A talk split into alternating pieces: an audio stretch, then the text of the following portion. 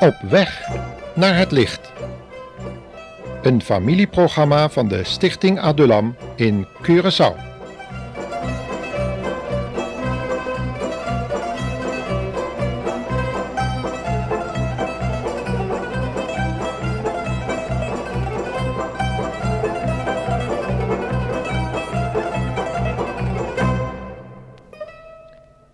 Op weg naar het licht.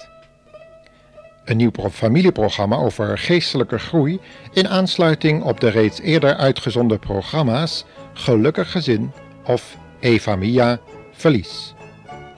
Het thema van deze uitzending is Groei naar zelfstandigheid.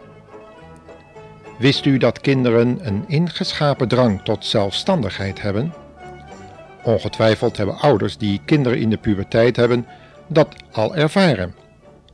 Maar helaas heeft de vijand van onze zielen die ingeschapen drang ook opgemerkt en een verkeerde richting gegeven.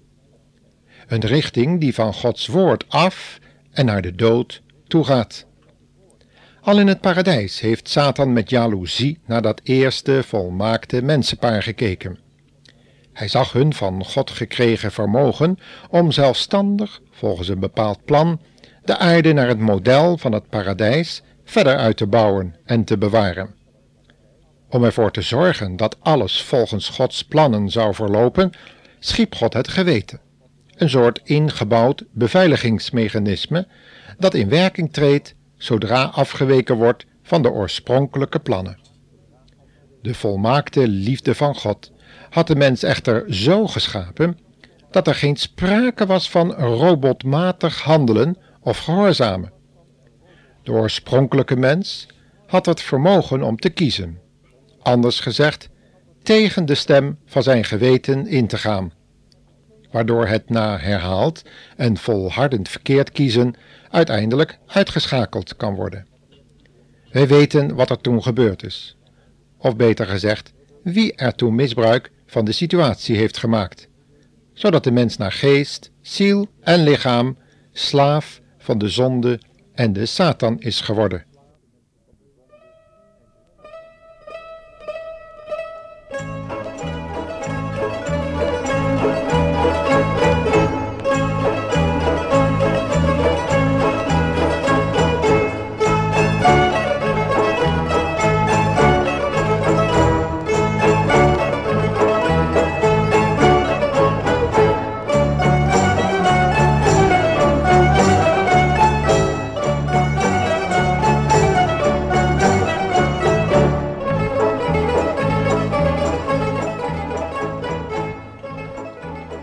Blijft ieder mens verantwoordelijk voor zijn daden, ook de van God afgevallen mens.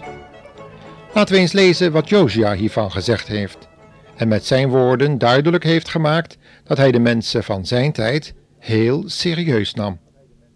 Hij gaf hen namelijk met zijn oproep om te kiezen voor het woord van God en de stem van het geweten een unieke kans. Ze kregen hierbij de gelegenheid om hun zelfstandigheid te bewijzen zodat duidelijk zou worden of de opvoeding in de woestijn hun tot geestelijk zelfstandige mensen had gemaakt. Laten we nu eens naar de woorden van Jozua luisteren. Hij herhaalde in feite de woorden die Mozes vlak voor zijn dood had gezegd, en we kunnen ze vinden in Jozua 24. Luistert u maar. En nu, heb diep ontzag voor de Heere, en dien hem oprecht en trouw Doe de afgodsbeelden die uw voorouders aan de Eufraat en in Egypte vereerden, voor altijd weg. Aanbid alleen de Heere. Maar als u de Heere niet wilt gehoorzamen, besluit dan vandaag nog wie u wel wilt gehoorzamen. Zullen dat de goden van uw voorouders aan de overzijde van de Eufraat zijn? Of de goden van de Amorieten in dit land? Maar ik en mijn gezin, wij zullen de Heere dienen. gloria quella che da e la resuscita mostrando su magnambora. En su iglesia esta obra che na mundo y na prepara un cas pa turcuta salva. Rondo na di angel na lui bini back. Busca turres ng kuta di je Usuman Dios mes lo limpia tur lágrima y pasen por nos lota de presencia de Jesús. Mi que tamayan cune den paraíso, lo mi mirele mescos cuveta, sigue dunele tu honor y gloria en tu eternidad, no Señor Jesús, mi tastime, mi tastime, mi tastime, mi.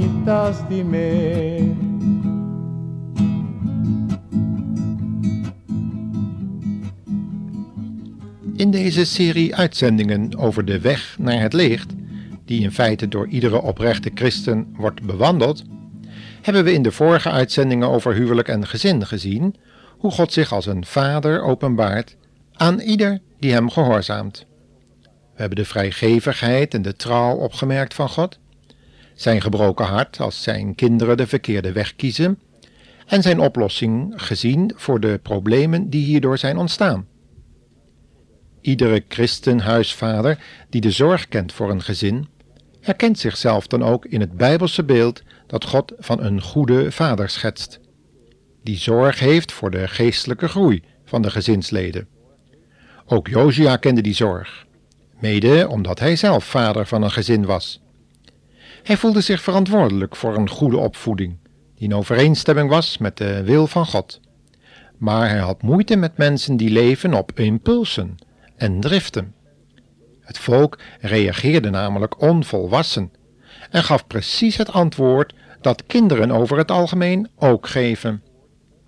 Kinderen moeten immers nog leren dat ze niet in eigen kracht Gods plannen kunnen uitwerken. Hoor maar wat ze zeggen. Toen antwoordde het hele volk: Wij zullen de Heere nooit verlaten om andere goden te gaan vereren. Want de Heere is onze God hij heeft onze voorouders uit de slavernij in Egypte bevrijd. Hij is die God die machtige wonderen heeft gedaan voor de ogen van Israël, toen wij door de woestijn trokken. Hij heeft ons ook beschermd tegen onze vijanden, toen wij door hun land reisden. Ja, wij kiezen voor de Heere, want Hij alleen is onze God.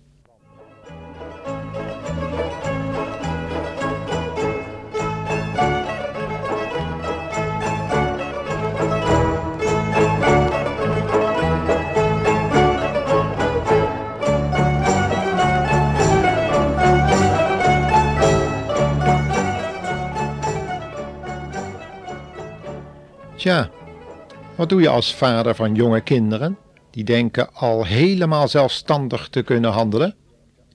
Je kan ze waarschuwen dat ze nog niet klaar zijn met zichzelf en de harde wereld nog niet kennen. Geen wapens hebben. Maar wat belangrijker is, zij moeten proefondervindelijk leren vaststellen wat de apostel Paulus inleerde zien. Hij schreef immers dat er niets goeds in de mens was en het onmogelijk blijkt om zonder Gods hulp en de werking van zijn Heilige Geest te volharden in een goede weg die God heeft voorgesteld? Maar zullen we het willen geloven? Josia dacht er het zijne van over de Israëlieten, getuigen zijn antwoord aan het volk. Luister maar eens wat hij zegt. U kunt de Heere niet dienen, want hij is een heilig God en wil u geheel en al. Hij zal uw opstandigheid en zonden niet vergeven. Als u hem de rug toekeert en andere goden gaat vereren, zal hij zich tegen u keren en u vernietigen. Ook al heeft hij al die tijd nog zo goed voor u gezorgd. Maar ondanks deze ernstige waarschuwing om toch vooral niet zo impulsief te denken en te handelen, verklaart het hele volk openlijk dat ze zich nu zelfstandig weten en dus in staat zijn de wil van God uit te voeren. We weten echter uit het boek Richteren hoe het vlak na de dood van Josia en de oudsten is afgelopen. En de wereldgeschiedenis bewijst wel dat niet de mens van de wereldgeschiedenis iets geleerd heeft. Maken onze kinderen niet dezelfde fouten als die wij gemaakt hebben? Wat is God toch geduldig in zijn liefde? De profeet Jesaja heeft Gods gedachten hierover opgeschreven in hoofdstuk 57, vers 8 tot 11. Luistert u maar.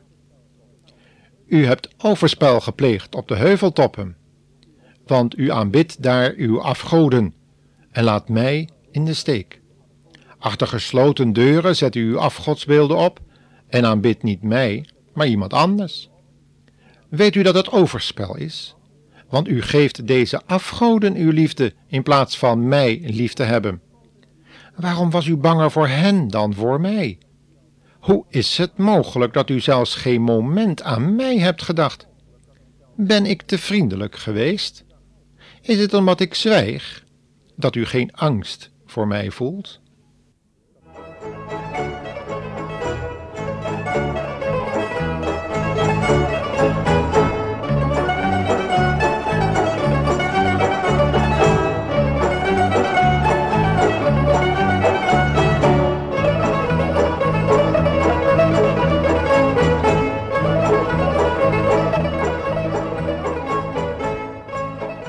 We zien wel, zoals de Israëlieten in de tijd van Josia en Jezaja reageerden op de opvoeding van God, zo doen veel jongeren en helaas ook ouderen in onze tijd.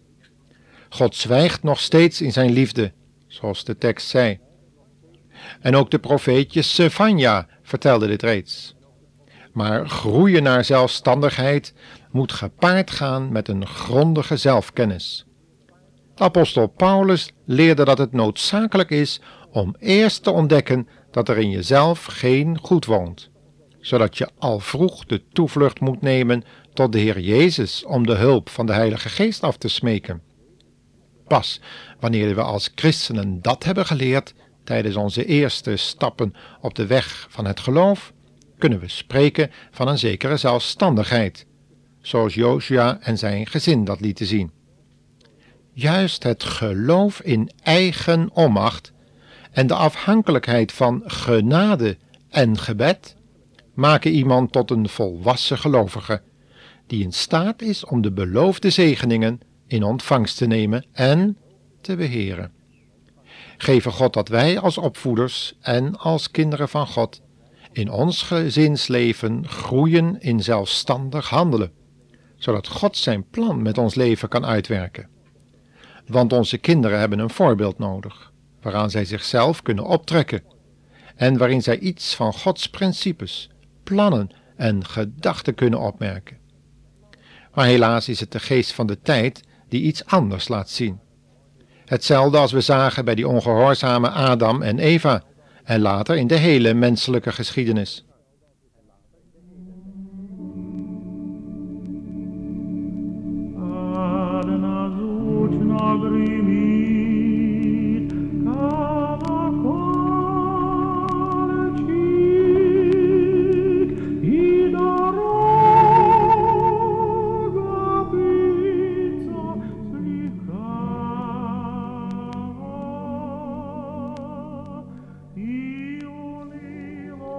Hoe kunnen wij onze kinderen nu wapenen tegen deze geest van de wereld en hen tevens leren zelfstandig onderzoek te doen?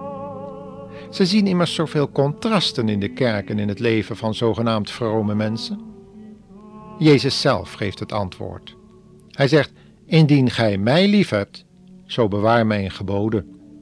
En elders: Indien gij mijn geboden bewaart, zo zult gij in mijn liefde blijven gelijk ik de geboden van mijn vader bewaard heb en in zijn liefde blijf.